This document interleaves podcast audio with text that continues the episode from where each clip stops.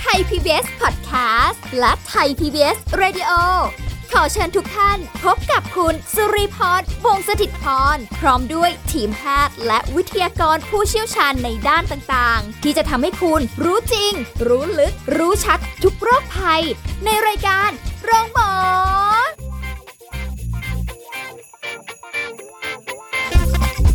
สวัสดีค่ะ คุณผู้ฟังคะขอต้อนรับเข้าสู่รายการโรงหมอทางไทย PBS Podcast ค่ะ วันนี้เราพบกันเช่นเคยกับสุริพรนะคะทำหน้าที่ดำเนินรายการค่ะ วันนี้เป็นอีกเรื่องหนึ่งที่เราจะคุยกันนะคะน่าสนใจมากๆ เลยทีเดียว เพราะว่าอยากจะให้ได้เป็นข้อมูลชุดความรู้ใหม่ ๆ ที่เราก็จะต้องเรียนรู้กัน เพราะว่าตอนนี้แน่นอนโควิด -19 เรารู้ข้อมูลอย่างอื่นเยอะแยะมากมายแล้ว แต่ตอนเนี้เรามาทำความเข้าใจกันดีกว่าว่า วิวัฒนาการและการกลายพันธุ์ของซาก โควิด2เนี่ยมันคืออะไรนะคะ เดี๋ยวเราจะคุยกับดรภากร เอี้ยวสกุล นักวิวัฒนาการ และอาจารย์ประจำภาควิชาจุลชีววิทยา คณะวิทยาศาสตร์ มหาวิทยาลัยมหิดลค่ะ สวัสดีค่ะอาจารย์คะครับผมสวัสดีครับคุณสุภพรครับผมอาจารย์คะวันนี้เจอกันดูเหมือนแบบหูเป็นเรื่องยากเนอะอาจารย์วิวัฒนาการกันเลยทีเดียวมีวัฒนาการครับใช่เฮ้ยแล้วมันกลายพันธุ์ด้วยอะใช่ครับผมแต่ตอนเนี้ยที่ได้ยินมาหาอาจารย์เพราะว่าแบบ ช่วงต้นต้นๆโควิดมา 19 โอ้ยมันก็เป็นสายพันธุ์หนึ่งเนาะผ่านไปสักระยะหนึ่งเฮ้ยมันกลายพันธุ์ได้ด้วยอะใช่ครับผมปรับพัฒนาตัวเองเพื่อให้อยู่มีทั้งสายพันธุ์โนนนี้นั้นอะไม่อยากเป็นระบุเป็นชื่อประเทศเนาะมันเป็นเรื่องละเอียดอ่อนใช่เอาเป็นว่าครับเดี๋ยวเนี่ยมันสามารถกลายพันธุ์เป็นรูปแบบต่างๆ ได้ รวดเร็วมาก ง่ายมาก มีความรู้สึกอย่างนั้นเลยนะคะอาจารย์ ใช่ครับผมที่ผ่านมาตอนนี้ประเทศไทยเราก็จะเห็นนะครับว่ามีชื่อสายพันธุ์ต่างๆมากมายนะครับค่ะผมไม่ว่าจะเป็นอัลฟาเดลต้าแกมมานะครับผมและจริง ๆ ยังมีตัวอักษรอีกเยอะแยะมากมายเลยครับผมแต่ว่าอาจารย์ตัวที่ประเทศไทยจะได้ยินบ่อยๆเนี่ยจะเป็นอัลฟาบีตาแล้วก็เดลต้าครับฟังชื่อเหมือนเป็นรังสีเลยค่ะอาจารย์ตัวหนังสือกรีกครับผเป็นมลักษณะแบบนั้นแต่ว่าเอ๊ะทำไมเรื่องของการกลายพันธุ์หรืออะไรเงี้ยเป็นสิ่งที่ ไม่ว่าจะเป็นนักวิชาการในวงการแพทย์เองก็มีความรู้สึกกังวล ตรงจุดของเรื่องของการกลายพันธุ์เพราะอะไรคะอาจารย์ ใช่ครับเออก็ก่อนอื่นนะครับก็ต้องขอขอบคุณนะที่แบบว่าเชิญมานะครับผมแล้วก็เอออย่างที่สองนะครับก็คือต้องบอกก่อนว่าตัวเองเนี่ยไม่ได้มาพูดในฐานะองค์กรใดหรือว่าสถาบันใดนะครับ อันนี้ก็ค่ะเป็นสิ่งที่ตัวเองออกมาพูดล้วนๆนั่นนะครับโอเค แล้วก็ตัวเองเนี่ยก็ทำงานวิจัยนะครับผมเรื่องวิวัฒนาการนะครับผมถามว่าทำไมต้องมีความกังวลกันเรื่องนี้ใช่ไหมค่ะฮะก็อาจจะเท้าความกลับไปนิดนึงนะครับผมวิวัฒนาการเนี่ยจริงๆเนี่ยเป็นเรื่องของการศึกษาการเปลี่ยนแปลงนะครับผมของสิ่งมีชีวิตหรือว่าประชากรเอ่อว่าเมื่อเวลาผ่านไปแล้วเนี่ยมันมีการเปลี่ยนแปลงอย่างไร อันนี้เป็นเรื่องของธรรมชาติเป็นเรื่องปกติที่เกิดขึ้นได้กับสิ่งมีชีวิตทุกชนิดค่ะรวมไปถึงเอ่ออะไรนะวัตถุทางชีววิทยาอย่างเช่นไวรัสเป็นต้นนะครับผมเพราะว่าซาโควิ2ไม่ใช่ตัวเดียวนะครับผมที่มีการกลายพันธุ์ครับผมแล้วก็เอ่ออย่างนี้ฮะก็ก็ต้องเรียนให้ทราบว่าไวรัสเนี่ยมีการกลายพันธุ์ได้เรื่อยๆ นะครับผมเอ่อไม่ทราบว่าคุณสุริรัตน์ได้เคยคุ้นเคยกับคำว่า DNA RNA สามพันธุกรรมไหมครับ เคยได้ยินมาโดยครับตลอดผมว่าแบบอ่ามี DNA ในร่างกายของเราสารพันธุกรรมคือมันก็จะมีคู่จับคู่ X Y อะไรก็ว่าไป ใช่ครับไหะผมอืใช่ครับผมเอ่อสารพันธุกรรมเนี่ยเหมือนกับเป็นแม่พิมพ์นะครับผมบอกว่า สิ่งมีชีวิตตัวนี้นะครับหรือไวรัสตัวนั้นเนี่ยจะต้องมีลักษณะทางกายภาพอย่างไร หรือว่าอะไรทำทำทำนองนี้นะฮะอ๋อเหมือนกับแบบว่าที่ตัวเราเป็นตัวเรา เพราะว่าใช่มันมี DNA ใช่ครับผมมันมีมา DNA ใช่คอยู่รับในร่างเป็นสารพันธุกรรมตัวของไวรัสเนี่ยไม่ใช่ค่ะเป็น DNA เท่านั้นนะครับไวรัสบางตัวเนี่ยก็มี RNA ได้ค่ะนะครับผมซึ่งคล้ายๆกับ DNA แหละ แต่ว่ามีคุณสมบัติหนึ่งนะครับซึ่งซึ่งซึ่ง RNA เนี่ยจะเขาเรียกอะไรอะเปลี่ยนแปลงได้ค่อนข้างง่าย เมื่อเทียบกับ DNA ค่ะครับผม แล้วตัวเนี้ยซาโควิด2ครับผม ซึ่งเป็นตัวไวรัสตัวหนึ่งที่ทำให้เกิดโรค ชื่อว่าโควิดเนี่ยนะนะฮะค่ะมีสารพันธุกรรมเป็น RNA อ๋อ มันก็เลยเปลี่ยนแปลงได้ง่าย เปลี่ยนแปลงได้ไงเมื่อเทียบกับเอ่อ DNA ไวรัสต่างค่ะๆนะครับผม แต่ว่าตัวนี้เนี่ยมันก็มี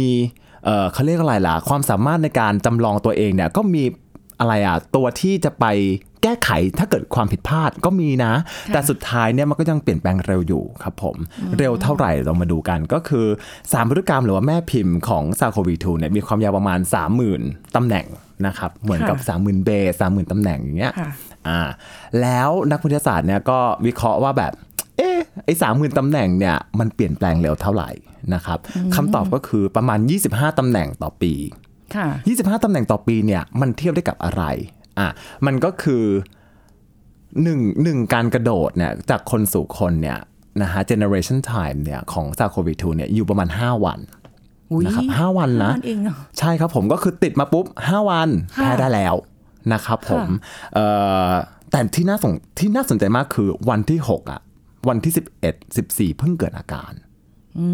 แต่ว่าติดมาปุ๊บ 5 วันยังไม่มีอาการนะค่ะแพ้ได้แล้ว ใช่เพราะว่าเรายังไม่มีอาการเราก็ยังไม่รู้อ่าแล้วก็แพ้ไปปุ๊บค่ะครั้งแรกอาจจะยังไม่เปลี่ยน ครั้งที่สองอาจจะไม่เปลี่ยน ครั้งที่สามเปลี่ยนแล้วหนึ่งตำแหน่งในสามหมื่นเร็วขนาดนั้นแปลว่าสิบห้าวันค่ะปุ๊บปุ๊บปุ๊บเปลี่ยนละหนึ่งค่ะตำแหน่งในสามหมื่นต่อหนึ่งครั้งนะค่ะแล้วคนประชากรเราเนี่ยตอนนี้คุณสิริเอ่อคุณสิริพรทราบไหมว่ามีคนติดไปแล้วประมาณเท่าไหร่โอ้โห ตอนนี้เหรอคะ เอาแบบทั่วโลกเลย ทั่วโลกเลยอุ๊ย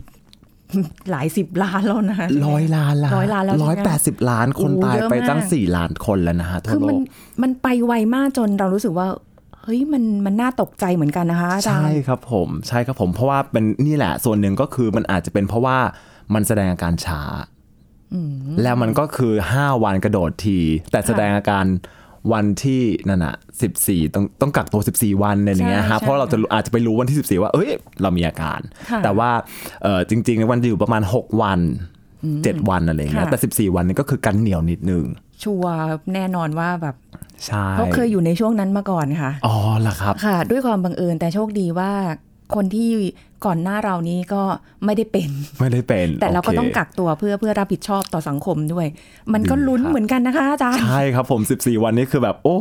ฉันจะมีอาการหรือไม่ตอนนี้ก็คือชิมได้กลิ่นหรือเปล่าอะไรอย่างเงี้ยได้กินได้ยังได้รสหรือหรือเปล่าอะไรเงี้ยก็อย่างที่บอกกันฮะมันเปลี่ยนเร็ว 15 วันมีการเปลี่ยนแปลงแล้วนิดหนึ่งแต่ถามว่านิดหนึ่งเนี่ยอย่างที่บอกสารพันธุกรรมคือแม่พิมพ์ ที่จะบอกว่าไวรัสเนี่ย จะมีลักษณะทางกายภาพอย่างไร จะไปปฏิสัมพันธ์กับสิ่งมีชีวิตเจ้าบ้านหนึ่งคนอย่างเงี้ยอย่างไร เพราะฉะนั้นเนี่ย15วันตัวนี้เปลี่ยน 15 วันเอ๊ะตัวนั้นอาจจะเปลี่ยน เพราะมันอาจจะเป็นแบบคนละไปอยู่ผู้บ้านป่ควยนละหลัง ใช่อย่างเงี้ยมันก็จะมีความเปลี่ยนแปลงต่างๆกันไป แล้วสุดท้ายมันอาจจะมีผลกระทบว่าการเปลี่ยนแปลงเหล่านั้นเนี่ยทำให้ไวรัสเนี่ยมันดื้อวัคซีนไหม มันดื้อยาหรือเปล่า มันแพร่พันธุ์เร็วขึ้นไหม อันนี้ก็เป็นสิ่งที่นักวิวัฒนาการอย่างผมเนี่ยก็ศึกษาครับผมค่ะฟังดูเหมือนกับแบบโอ้โหวันๆอยู่ต้องมาส่องกล้องจุลทรรศน์อย่างนั้นไหมคะอ๋อจริงดูๆงานของวิวัฒนาการเดี๋ยวนี้นะครับผมก็คือเมื่อก่อนแหละใช่ก็คืออย่างที่เรียนในทราบเบื้องต้น การศึกษาวิวัฒนาการเนี่ยคือการดูลักษณะการเปลี่ยนแปลงของประชากรค่ะเอ่อว่าจากรุ่นสู่รุ่นเป็นอย่างไรอ่าเมื่อก่อนเนี่ยเราอาจจะต้องส่องกล้อง นะว่าแบบเออมันเปลี่ยนแปลงทางกายภาพอย่างไรค่ะหรือว่าอาจจะต้องไปติดเชื้อในสัตว์รุ่นหนึ่งรุ่นสองเปลี่ยนแปลงอย่างไร แต่เดี๋ยวนี้เนี่ยอย่างที่บอกตัวแม่พิมพ์จริง ๆ มันคือสารพันธุกรรมค่ะและเราเนี่ยเดี๋ยวนี้เทคโนโลยีมันดีมากครับคุณจริพรสามารถที่จะเอ่อทำการหาลำดับสารพันธุกรรมว่าจริง ๆ แล้วไอ้แม่พิมพ์เนี่ยมีรูปร่างหน้าตาเป็นอย่างไรโอ้ใช่ คราวนี้เนี่ยก็ ก็ดูกันเลยที่แม่พิมพ์เลย เราไม่ต้องไปดูลักษณะทางกายภาพอะไรละเราดูที่แม่พิมพ์กันเลยดีกต้ว่านต้นฉบับเลยต้นฉบับกันเลยว่ามีการเปลี่ยนแปลงตำแหน่งไหนสามหมื่นอันเนี่ยสามหมื่นตำแหน่งเนี่ยตรงไหนอย่างนี้เลยครับผมแล้วก็เอ่อต้องขอบคุณนะเอ่อเขาเรียกอะไรอะ ความ พยายามของนักวิทยาศาสตร์ทั่วโลกนะครับผมก็คือซาโควิ2เนี่ยเราเอ่อเรานี่คือนักวิทยาศาสตร์ทั่วโลกอะเนาะคนพบมันตั้งแต่ปี 2019 ท้ายปี นั่นนั่นถึงชื่อว่าทำไมถึงเป็น 19 เพราะมันโอ้ปี 2019ท้ายปี 2019 วันที่ประมาณ 30ธันวาอย่างนี้เลย ใช่คช็รัอบกผมโลกกันไปเลยงช็องกเลยโลกกันไปเลยใช่ฮะยังไงก็เขาก็แบบ ทุ่มเททุ่มเงินทุ่มเวลานะครับผมไปหาลำดับสามพันธุกรรม ไปดูว่าแม่พิมพ์เนี่ยเป็นยังไง ตอนนี้เนี่ยในฐานข้อมูลสาธารณะเอ่อมีจำนวนแม่พิมพ์ของซาโควิทูเนี่ยอยู่ประมาณ 2 ล้านกว่าชุดแล้ว เยอะมากอันนี้อันวิเคราะห์กันไม่หวัดไม่ไหวเลยครับผโอ้มสุดยอดครับผมอันเนี้ยก็คือไม่ได้ดูกล้องคันนี้ดูแต่หน้าจอว่าแบบ เออมันมีตำแหน่งตรงไหนเปลี่ยนไปเมื่อไหร่อย่างไรอะไรอย่างเงี้ยครับผมอืมคือตัวตัวเขาเองเนี่ย แม่พิมพ์ของเขาเองเนี่ยเขาก็ต้องเหมือนกับแบบว่า ฉันจะไปเข้าบ้านเนี้ยก็ต้องดูไอ้บ้านนี้แบบ เอื้อไหมใช่ใช่ฉันจะได้กลายแบบคือใช่ แข็งแรงขึ้น ใช่แพร่ขยายประมาณพันธุ์ได้จริงขึ้นๆเนี่ยมันจะอันนั้นน่ะมันคือการเขาเรียกว่าอะไร anthropomorphize คือการทำให้ไวรัสเนี่ยเหมือนมนุษย์ก็บอกว่าเอ้ยบ้านนี้พอไหมแต่จริง ๆ แล้วเนี่ยมันเป็นการคัดสรรทางธรรมชาติต้องเรียนให้ทราบอย่างนี้ คือการเปลี่ยนแปลงของแม่พิมพ์เนี่ยเกิดขึ้นอย่างสุ่มค่ะไวรัสไม่ได้บอกว่าแบบฉันอยากเปลี่ยนตรงนี้ ไวรัสไม่ได้บอกว่าฉันอยากเปลี่ยนตรงนั้น เลือกพื่ไม่ได้ เลือกไม่ได้อ่าแต่ว่า เปลี่ยนไปเปลี่ยนมาเนี่ยตัวที่อยู่รอดได้ดีที่สุด ตัวที่เหมาะสมกับสิ่งแวดล้อมณขณะนั้นมากที่สุด จะเป็นตัวออกลูกออกหลานต่อไปอ่อนแอก็แพ้ไปอ่อนแอก็แพ้ไป อันนี้คือทฤษฎีของวิวัฒนาการหัวใจหลักเลยนะฮะ ของวิวัฒนาการ ก็เลยเหลือตัวที่แข็งแรงแข็งแรงที่พร้อมที่จะแบบว่าฉันพร้อมจะออกลูกออกหลานไป ใช่ถูกต้อง ซึ่งลูกหลานของฉันเนี่ย ฉันคัดสรรมาแล้ว แข็งแรงเช่นเดียวกัน ถูกต้องเขาก็จะไปคัดสรรห ลานเหลนโหลนอะไรของเขาลูกของเขาต่อไป ถูกต้องเป็นเลยคสารับยผมสายสายไป ใช่ครับผม โอ้โห ไม่ธรรมดา เพราะว่ามีความรู้สึกว่า เฮ้ยทำไมเธอถึงเก่งขนาดนี้ อันนี้หมายถึงใช่ตัวไวรัสแบบเพราะว่าก่งคุณไปลิพรเปล่าต้องเข้าใจว่าไวรัสเนี่ย มันไม่เหมือนคน คนเนี่ยกว่าจะรุ่นสู่รุ่นเนี่ยใช่สามสิบปีค่ะถูกไหมฮะ เพราะฉะนั้นเนี่ยวิวัฒนาการของคนเนี่ยจะช้า ตอนนี้นี่คือหลายคนก็ไม่ไม่มีลูกกันแล้วใช่ไหมฮะ ก็อาจจะยิ่งช้ากันไปอีก แต่ของไวรัสเนี่ยเข้าไปปุ๊บเนี่ยหนึ่งเซลล์มันออกมาไม่รู้กี่จำนวนกี่ตัวนึกไหมฮะ แต่ละตัวเนี่ยมันก็แบบว่าเปลี่ยนนิดเปลี่ยนหน่อยอะไรอย่างเงี้ยครับผมทำให้มันมีความหลากหลายค่ะในประชากรเนี่ยสูงพอสมควรในช่วงเวลาสั้น ๆ เอง นะฮะทำให้แบบว่ามันสามารถที่จะสร้างความหลากหลายปุ๊บเนี่ยมันก็อาจจะมีตัวที่แข็งแรง ตัวที่เหมาะสมแล้วก็รอดค่ะแล้วตัวที่รอดก็จะสืบทอด สิ่งที่ลักษณะดีๆของมันเนี่ยค่ะต่อไปครับผมนั่นเป็นเหตุผลว่าทำไมไวรัสเนี่ยถึงกลายพันธุ์เร็วจากรุ่นสู่รุ่น โอ้โหฟังแบบนี้แล้วเราไหวไหมคะไหวไหมฮะใช่ไหมก็ก็ต้องไหวอะไม่ไหวก็ต้องไหวครับคุณสิริพรก็คือตอนนี้เนี่ยซาโควี2เนี่ยอย่างที่เรียนในทราบเบื้องต้นนะฮะก็เจอตั้งแต่ปี 2019 ปลายปีอ่าปลายมาก ๆ เลยนะฮะตอนนั้นก็คือยังไม่รู้ชื่อเลยนะครับใช่ผมก็เป็นแบบว่าอะไรนะ ผมจำชื่อ novel corona virus 19 อะไรอย่างเงี้ยครับผมแต่ว่าตอนนี้ก็มีชื่อเอ่อเขาเรียกอะไรอะทางการนะฮะชื่อว่าซาโควี2 ครับผมอาจารย์แล้วอย่างเงี้ยเวลาที่มันกลายพันธุ์ไปจากแม่พิมพ์หนึ่งไปออกลูกออกหลานไปอย่างเงี้ยฮะรูปร่างหน้าตาที่เราจะเห็นอุ้ยเดี๋ยวนี้ตามสื่อเนาะเราได้เห็นครับแบบ มันเอางี้ขออนุญาตเปรียบเทียบคล้ายๆผลไม้อ่าโอคจะได้เห็นชัดเจนเงาะเหมือนเงาะอ่าคล้ายๆเงาะมีโค้งมีขา มีใช่ตุ่มปุ่มปุ่มมีอะไรอย่างเงี้ยฮะคือมันมันมีอะไรที่เปลี่ยนไป มีอะไรที่เปลี่ยนไปใช่เวลาที่ใช่ไหมมันครับ อ่าขยายโอพันธุ์เคต่อันนี้เป็นคำถามที่ดีมาก คือการเปลี่ยนแปลงเนี่ยอย่างที่บอกมันเกิดขึ้นอย่างสูงใช่ไหมฮะ แล้วมันก็แต่ว่ามันจะมีตัวที่เปลี่ยนแล้วดีเนี่ยส่งทอดต่อไปคำถามคือดีแปลว่าอะไรในเชิงของไวรัสค่ะดีก็แปลว่าเข้า host เอ้ยเข้าเซลล์ได้ดี อะไรอย่างเงี้ยเอ่ออคราวนี้เนี่ยอย่างที่คุณจติพรพูดไวรัสเนี่ยก็เหมือนเงาะใช่ไหมฮะค่ะจริงๆโคโรนาไวรัสเนี่ยมีรากศัพท์นะครับเอ่อมาจากเอ่อเอ่อเป็นเป็นเอ่อภาษาละตินนะฮะซึ่งแปลว่ามงกุฎ คือถ้าเกิดไปส่องกล้องเนี่ยเราก็จะเห็นแล้วว่ามันมีเป็นแบบหนามหนามหนามหนามหนามหนามเหมือนมันเป็นแฉกมงกุฎเป็นแฉกแฉกแฉกแฉกแฉกแฉกอะจริง ๆ ก็เหมือนเงาะเหมือนกันนะครับผมไอ้ตัวน้ำน้ำน้ำน้ำพวกเนี้ยมันเหมือนกับเป็นตัวที่ไปจับกับเอ่อเซลล์ค่ะแล้วก็จะเข้าไปในเซลล์นะครับ แล้วมันก็ถ้าเกิดเข้าเซลล์ได้ก็สามารถที่จะผลิตสร้างโรงงานผลิตลูกหลานของมันได้ค่ะเพราะฉะนั้นเนี่ย มันอาจจะมีสิ่งนักวิทยาศาสตร์ที่สนใจการกลายพันธุ์เนี่ยจะไปอยู่ตรงเนี่ยตรงหนามเนี่ยเยอะนะครับหนามก็คือแปลตรงๆ ก็เป็นเรียกว่าสปายค์โปรตีนค่ะครับผมอ๋อตัวหนามนี่แหละตัวดีเลยใช่ไหมใช่คือถ้ามันแค่มากลมๆ ไม่มีอะไรให้ไปเกาะใช่ก็ทำอะไรไม่ได้คบผแต่ตัวเนี้ยมันก็ไปเข้าถึงระดับเซลล์ใช่จริง ๆ ต้องเรียนนะทราบว่าตัวหนามตัวเนี้ยมันคืออยู่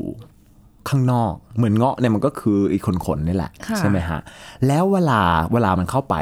อันนี้จะไปโยงกับเรื่องของวัคซีนนิดๆนะฮะค่ะก็คือเวลามันเข้าไปเนี่ย เวลาร่างกายจะต่อสู้นะครับกับเชื้อโรคพวกเนี้ยอ่าก็จะสร้างภูมิคุ้มกันขึ้นมาค่ะอ่าภูมิคุ้มกันเนี่ยมันมีหลายช่องทางมากเลยนะ มันมีช่องทางที่เรียกว่าแอนติบอดี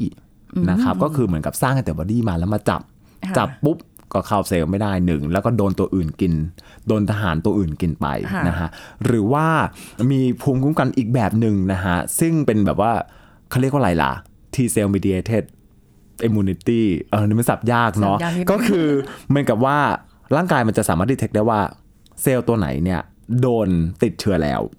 แล้วฆ่าเซลล์ทิ้ง นั่นก็เป็นอีกช่องทางหนึ่งของระบบภูมิคุ้มกันคือป้องกันการตัดต้านการแพร่ระบาด ในร่างกายของคนเราอยากให้คุณผู้ฟังนึกภาพตาม เรามีทหารอยู่ในตัวอืมอ่าคอยปกป้องใช่ครับอะไรที่เป็นสิ่งแปลกปลอมเชื้อโรคนู่นนี่นั่นใช่ถ้าร่างกายของเราแข็งแรงทหารพวกนี้ก็แข็งแรงอ่าอุปกรณ์ครบมืออ่าเราพร้อมที่จะสู้กับเชื้อโรคใช่แล้ว ตายแน่นอน ตายแน่นอนอ่าแต่แต่ว่าเวลาต่อสู้เนี่ย ถ้าเกิดเราไปมุ่งเน้นนะ ที่ทหารจำพวกแอนติบอดีค่ะนะฮะที่ใช้แอนติบอดีแล้วกันนะ พวกเนี้ยมันต้องจับกับ ไวรัสได้สิ่งแปลกปลอมได้ แต่มันจะไปจับตรงไหน มันก็จับตรงน้ำหนามนี่แหละอ๋อใช่ไหมฮะค่ะแปลว่าถ้าเกิดอีน้ำหนามเปลี่ยนเนี่ยแอนติบอดีจะจับได้ไหมเออเนาะไม่ได้นะ นั่นสิ นั่นเป็นเนี่ยคือความกังวลของการกลายพันธุ์ใช่ว่า เอ้ยเปลี่ยนไปปุ๊บ ทหารที่เราอุตส่าห์สร้างมา ค่ะ มันใช้งานไม่ได้ วินั่นไง เริ่มเริ่มรู้สึกว่า เอ๊ยยังไงเนี่ยนั่นไง นั่นไง จริงๆเนี่ยเอาไปลิงก์กับข่าว ไม่ทราบว่าคุณสุริพรจะได้ยินหรือเปล่าว่าที่อินโดนีเซีย แพทย์ฉีดวัคซีนไปแล้วทำไมยังติดได้ อ๋อ ที่เชียงราย เชียงใหม่เชียงรายผมจำไม่ได้ใช่ไหมที่ฉีดวัคซีนครบสองเข็มไปแล้ว อยู่ค่ะเกินนานสองสัปดาห์ด้วยน่าจะมีภูมิแล้ว เอ๊ะทำไมยังติดอีกโอ้ยอาจารย์อย่าพูดอย่างนี้ดิอันนี้จริงๆ เป็นผลพวงคือคือคืออันนี้พูดเชิงวิชาการอะเนาะอ๋อเป็นคำอธิบายว่าทำไมล่ะ ก็เพราะการไก่พันธุ์นี่แหละ และการไก่พันธุ์เนี่ยมันเกิดขึ้นตรงตำแหน่งที่พวกเนี้ยจะไปจับพอดี ปรากฏว่าร่างกายเนี่ยสร้างทหารมาแล้วแบบปรากฏว่ามันไม่ตอบโจทย์ตัวใหม่ คือมันเพราะว่ามันมันเปลี่ยนแปลงตัวเองได้เร็วมากถูกทต้องหารของเราอะ ก็ยังไม่ได้เปลี่ยนตัวเอๆงใช่ ก็เรายังไม่เคยเจอไง มันก็เหมือนกับศัตรูตัวใหม่มา หน้าตามันแปลกไป เอ้าทำอะไรไม่ถูกต้องสร้างใหม่ บังเอิญเรามีแค่ปืนค่ะอ่าเราไม่ได้มีไรเฟิลเราไม่ไม่ได้มีอะไรที่มันที่จะแบบทำลายให้มันใหญ่กว่านี้ได้อะไรอย่างนี้ใช่ไหมคะครับผมเฮ้ย ไม่เป็นไรค่ะ ครับผม เรายังต้องสู้ต่อไปเราต้องอาจารย์สู้คะต่อเดี๋ยวไปขออนุญาตพักกันสักครู่หนึ่งค่ะอาจารย์ครับเดี๋ยวช่วงหน้าเราจะกลับมาคุยกันต่อค่ะ ครับยินดีครับ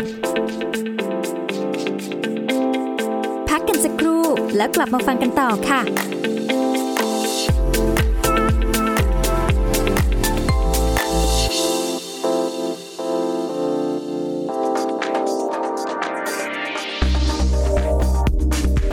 ผู้ฟังครับวิธีการเลือกหน้ากากอนามัยที่เหมาะสมนั้นต้องเลือกขนาดให้พอเหมาะกับใบหน้า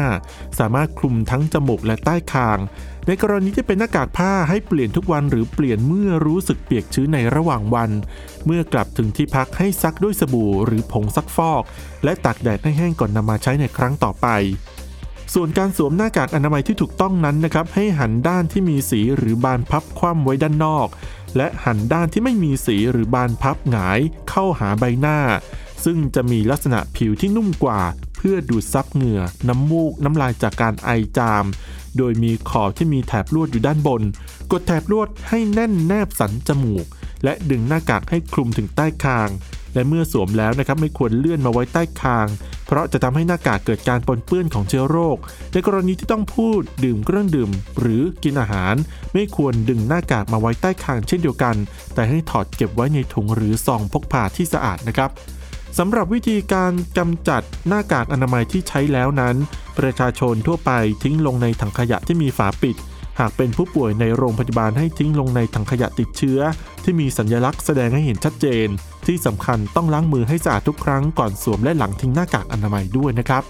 ขอขอบคุณข้อมูลจากนายแพทย์สุวรรณชัย วัฒนายิ่งเจริญชัย อธิบดีกรมอนามัย ไทย PBS Radio วิทยุข่าวสารสาระ เพื่อสาธารณะและสังคม คุณกำลังฟังรายการ โรงหมอ รายการสุขภาพเพื่อคุณจากเรา กลับมาติดตามพูดคุยกันต่อค่ะคุณผู้ฟังค่ะถึงเรื่องของวิวัฒนาการและการกลายพันธุ์ของซาโควี2นะคะ อันนี้ก็คือเอาง่ายๆ เข้าใจตอนนี้คือมันคือโควิด -19 นี่แหละเนาะอาจารย์เนาะครับผมทีนี้อาจารย์ที่เราคุยกันทิ้งท้ายกันไป บอกว่าเอ้ยเดี๋ยวคนจะกลัวกันว่าเอ๊ะฉีดวัคซีนไปสองเข็มแล้วเฮ้ยทำไมยังติดหรืออะไรเงี้ย คือไม่ได้หมายความว่าจะเป็นทุกคนนะคะ ใช่ครับอ่าผมมันอาจจะมีปัจจัยอย่างอื่น ร่วมแน่นอนด้วยนะที่ทำให้หลายคนที่อาจถึงแม้จะฉีดไป สองเข็มแล้ว แต่ก็ยังมีโอกาส เพราะฉะนั้นทางที่ดีก็ยังต้องส่แมสใส่หน้ากากอนามัย ใส่แมสใส่หน้ากากอนามัยล้างมือไปบ่อยครับๆดูแลตัวเองใช่ให้เข้มครับข้นเหมือนเดิมใช่ฮะเดี๋ยวต้องต้องต้องเรียนให้ทราบก่อนว่ามันก็ไม่ถึงกับไม่ป้องกันเลยนะ ก็อย่างที่ข่าวออกใช่ไหมครับเอ่อชัดเจนเนาะว่าแบบวัคซีนบางตัวประสิทธิภาพก็แตกต่างกันไปเนาะใช่แต่ทุกตัวเนี่ยสามารถที่จะเอ่อ ป้องกันเอ่อความรุนแรงได้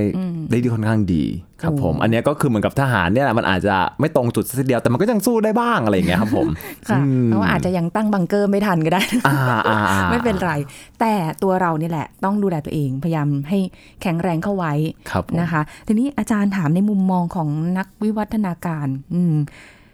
ถ้าเรามองอย่างเงี้ยมันกลายพันธุ์ได้เร็วขนาดเนี้ยใช้เวลาแค่แบบห้าวัน สิบห้าวันเปลี่ยนหนึ่งตำแหน่เปลี่งยนเปลี่ยนหนึ่งตำแหน่งอย่างเงี้ยแล้วอย่างเงี้ยต่อไปในอนาคตอะครับผมมันจะยังไงต่อไปอะเราฮะยังต้องแบบกังวลต่อไปไหมหรือว่าอ๋อเดี๋ยวมันก็คงที่แล้วก็กลายเป็นหวัดเหมือนหวัดไข้หวัดใหญ่อ่าประจำปีอ่าเราก็อยู่กับมันเหมือนกันทุกๆปีแหละครับผมอะไรประมาณนี้คำถามนี้ดีมากนะครับผมจริง ๆ เนี่ย ตั้งแต่ตอนแรก ๆ เลยนะฮะเดี๋ยวบางคนก็บอกว่าเฮ้ยเออเราก็ปล่อยให้มันแพร่กระจายไปนี่แหละ แล้วก็เดี๋ยวจะมี herd immunity มาแล้วเดี๋ยวไวรัสมันก็จะกลายเป็นหวัดไปเอง ซึ่งจริงๆเนี่ยในฐานะนักวิวัฒนาการเนี่ยมุมมองตรงเนี้ยมันไม่ถูกต้องสักทีเดียว อย่างที่เรียนให้ทราบนะฮะการเปลี่ยนแปลงเนี่ยเกิดขึ้นอย่างสุ่ม แต่โดนคัดเลือกนะฮะโดยธรรมชาติ และตัวที่ดีที่สุดจะอยู่รอดและสืบพันธุ์ต่อไป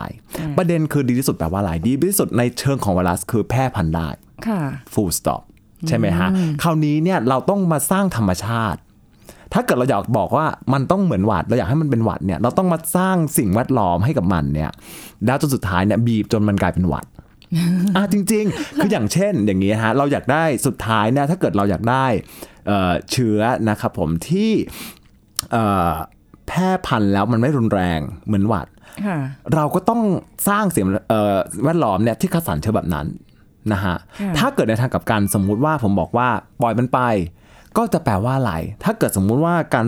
เอ่อควบคุมการระบาดหรือการตัดตอนเนี่ยไม่ดีอย่างเงี้ย อย่างที่บอกกลายพันธุ์ได้เรื่อยๆ ใช่ไหมค่ะฮะใช่มันก็จะกลายเป็นว่าตัวที่แพร่พันธุ์เร็วสิ ถึงจะดีตัวที่อาจก็เธอไม่ป้องกันอย่างเงี้ยก็อาจจะแบบว่ารุนแรงฉันยิ่งแพร่กระจายได้ดี อย่างนี้ก็มีนะครับผมเพราะว่าอย่างเช่นเอ่อเชื้อสมมุติว่าเป็นมาลาเรียอย่างเงี้ย สมมตินะฮะมาลาเรียมาลาเรียเนี่ยมันแพร่พันธุ์ด้วยเอ่อยุงใช่ไหมครับค่ะเพราะฉะนั้นเนี่ยมันอาจจะเป็นไปได้ว่า ถ้าเกิดผู้ป่วยนอนสมสมขนาดว่าตีมือยกมือมาตียุงไม่ได้ อย่างนี้อาจจะดีกับมาลาเรียก็กลายเป็นว่ามันก็จะไม่มันก็จะไม่เขาเรียกอะไรล่ะเอ่อคัดสรรตัวที่ทำให้มีโรคอ่อนแอลงค่ะนึกออกไหมค่ะหรือว่าท้องเสียโรคที่เกี่ยวกับเรื่องท้องเสีย ยังไงผู้ป่วยก็ต้องไปเข้าห้องน้ำค่ะยิ่งท้องเสียยิ่งดี จากมุมมองของไวรัสค่ะมันก็จะคัดเลือกตัวที่ทำให้ท้องเสียนึกออกไหมฮะค่ะอ่า แต่ว่าในเชื้อเอ่อที่ติดแบบว่าทางเดินหายใจอย่างเงี้ย มันต้องมีการพบปะพูดคุยกันอย่างเงี้ยค่ะมันก็อาจจะมีเอ่อความเป็นไปได้ที่จะแบบว่าสุดท้ายแล้วเนี่ยตัวที่จะอยู่รอดแล้วดีคือตัวที่ติดแล้วผู้ป่วยเนี่ยไม่รู้ตัว แล้วยังไปเดินคุยกับชาวบ้านได้ค่ะแล้วแพร่พันธุ์ได้อะไรอย่างเงี้ยครับผมค่ะอ่าแต่สุดท้ายเนี่ยมันต้องขึ้นกับสิ่งแวดล้อมที่เราสร้าง เพราะฉะนั้นเนี่ยเราก็สุดท้ายเนี่ยถ้าเกิดอยากให้มันเอ่อไปเป็นในแนวทางที่มันมีความรุนแรงของโรคน้อยลง เราก็ต้องตัดตอนตัวที่มีความรุนแรงของโรคแรงๆทิ้งซะมาให้มันแพร่ระบาดได้ค่ะนึกออกไหมฮะ หรือว่าเอ่อเอ่อตัวที่เนี่ยเป็นปุ๊บรู้ปั๊บจับเข้าเอ่อ กักตัวเลยอะไรอย่างเงี้ยค่ะถ้าเกิดแสดงอาการของโรคเร็วก็ตัดตอนมันเลยอะไรอย่างเงี้ยฮะ สุดท้ายเนี่ยถ้าเกิดเรามีสิ่งแวดล้อมอย่างเงี้ย มันก็จะคัดสรรตัวที่แสดงโรคได้ค่อนข้างช้าลง อ่อนแอลงค่ะเอ่ออะไรอย่างเงี้ยครับผม คือเหมือนเธอไม่มีสิทธิ์ละ คือฉันรู้ทางเธอแหละใช่ไวรัสเธอจะมาแบบว่าแข็งแกร่งกว่าฉันไม่ได้แล้วใช่แหมขยายพันธุ์ได้อย่างรวดเร็ว แต่ประเด็นนี้สำคัญมากนะฮะ เพราะว่ามันก็แบบ คือจริง ๆ ต้องเรียนให้ทราบว่ามันไม่สามารถที่จะพยากรณ์ได้เลยอนาคตเป็นยังไง เพราะอย่างที่บอกมันขึ้นกับสิ่งแวดล้อมณปัจจุบันณตอนนั้นเลยค่ะนะครับผมแต่ว่าเอ่อเราก็สามารถที่จะสร้างสิ่งแวดล้อมหรือว่าเอ่อสภาพให้มันแบบว่าเนี่ยอืมให้ตัวที่แรงๆอะออกไปซะค่ะนึกออกไหมตัดตอนเร็วๆ แล้วมันก็สุดท้ายเนี่ยอาจจะนะอาจต้องใช้คำว่าอาจจะคัดสรรตัวที่โรคอาการรุนแรงน้อยๆ อย่างเงี้ยอยู่รอด แล้วมันอาจจะกลายเป็นหวัด แต่อันเนี้ยไม่ไม่ confirm confirm ไม่ได้เลยคือเราไม่ไม่สามารถจะบอกได้ว่าระยะเวลาแค่ไหนไม่หรือยังไงระยะเวลาไม่แค่ไหนก็ไม่ทราบ direction แค่ไหนแต่ไม่ทราบด้วยนะค่ะแต่ว่าก็เนี่ยอย่างที่บอกไป มันก็เป็นอะไรที่แบบว่า เราก็คงต้องรับมือกับมัน เพราะว่าในยุคก่อนโรคระบาดมันก็จะเป็นอีกแบบหนึ่งใช่ไหมใช่ครับปัจจุบันก็อะวิวัฒนาการของมันเนาะใช่เราก็มีวิวัฒนาการทางการแพทย์งานวิจัยอะไรต่างๆ เนี่ยใช่ครับผมก็คนละแบบกันใช่เพียงแต่ว่าเราอาจจะไม่เคย ในยุคปัจจุบันเอังนี้ตั้งแต่ตั้งแต่เกิดมาเนี่ยนะ เราไม่เคยเจอโรคระบาดที่มันเยอะๆอย่างนี้มาก่อนใช่เมื่อก่อนครับอาจจะมี SARS มีอะไรอย่างเงี้ยที่มันแต่มันก็แค่เฉพาะใช่ถิ่นครัองเขาใช่ไหมคะใช่ เพราะว่าต้องต้องเข้าใจว่าพวก SARS หนึ่ง MERS อะไรอย่างเงี้ยค่ะโรคมันรุนแรงมากตายไวด้วย ไม่เหมือนกับซาสองนะฮะค่ะซาโควี2หรือว่าโควิด -19 เนี่ยเอาตรงๆเมื่อเทียบกับ SARS-CoV original เนี่ยอ่าอัตราการเสียชีวิตน้อยกว่าเยอะโอ้ ใช่ เพราะฉะนั้นเนี่ยพวกนั้นอะก็โดนตัดตอนเร็วไงฮะอย่างที่ค่ะบอก พอรู้ปุ๊บตัดตัดตอนปุ๊บคอนเทนต์การระบาดได้ปุ๊บจบนึกออกไหมฮะใช่แต่ว่าใช่ตัวเนี้ยมันพิเศษตรงที่ว่าอาการแหละมันก็รุนแรงในบางเคส แต่มันก็มีบางเคสที่ไม่รุนแรง ใช่ แล้วมันก็เลยกลายเป็นว่ามันแพร่ไปได้ อย่างเงี้ยอืมมันเลยแพร่ได้เร็ว วิธีการที่ที่ดีสุดนะคือการตัดตอนการแพร่ระบาด สุดท้ายแล้วทำยังไงก็ได้ให้มันไม่ระบาด ช่วยกันสู้ๆกันนะคะคุณผู้ฟังนะคะต้องขอบคุณอาจารย์ภากรมากที่มาร่วมพูดคุยในรายการโรงหมอวันนี้ขอบคุณค่ะอาจารย์คค่ะรับขอบคุณมากครับสวัสดีครับหมดเวลาแล้วค่ะคุณผู้ฟังกับรายการโรงหมอไทย PBS Podcast นะคะ เราจะกลับมาพบกันใหม่ครั้งหน้าวันนี้สุริพรลาไปก่อนสวัสดีค่ะ แชร์ พูด บอกต่อกับรายการโรงหมอได้ทุกช่องทางออนไลน์ เว็บไซต์ www.thaipbspodcast.com แอปพลิเคชัน Thai PBS Podcast Facebook Twitter Instagram Thai PBS Podcast และฟังได้มากขึ้นกับพอดแคสต์โรงหมอ ที่ Apple, Google, Spotify, SoundCloud และ Podbean ทุกเรื่องทุกโรคบอกรายการโรงหมอ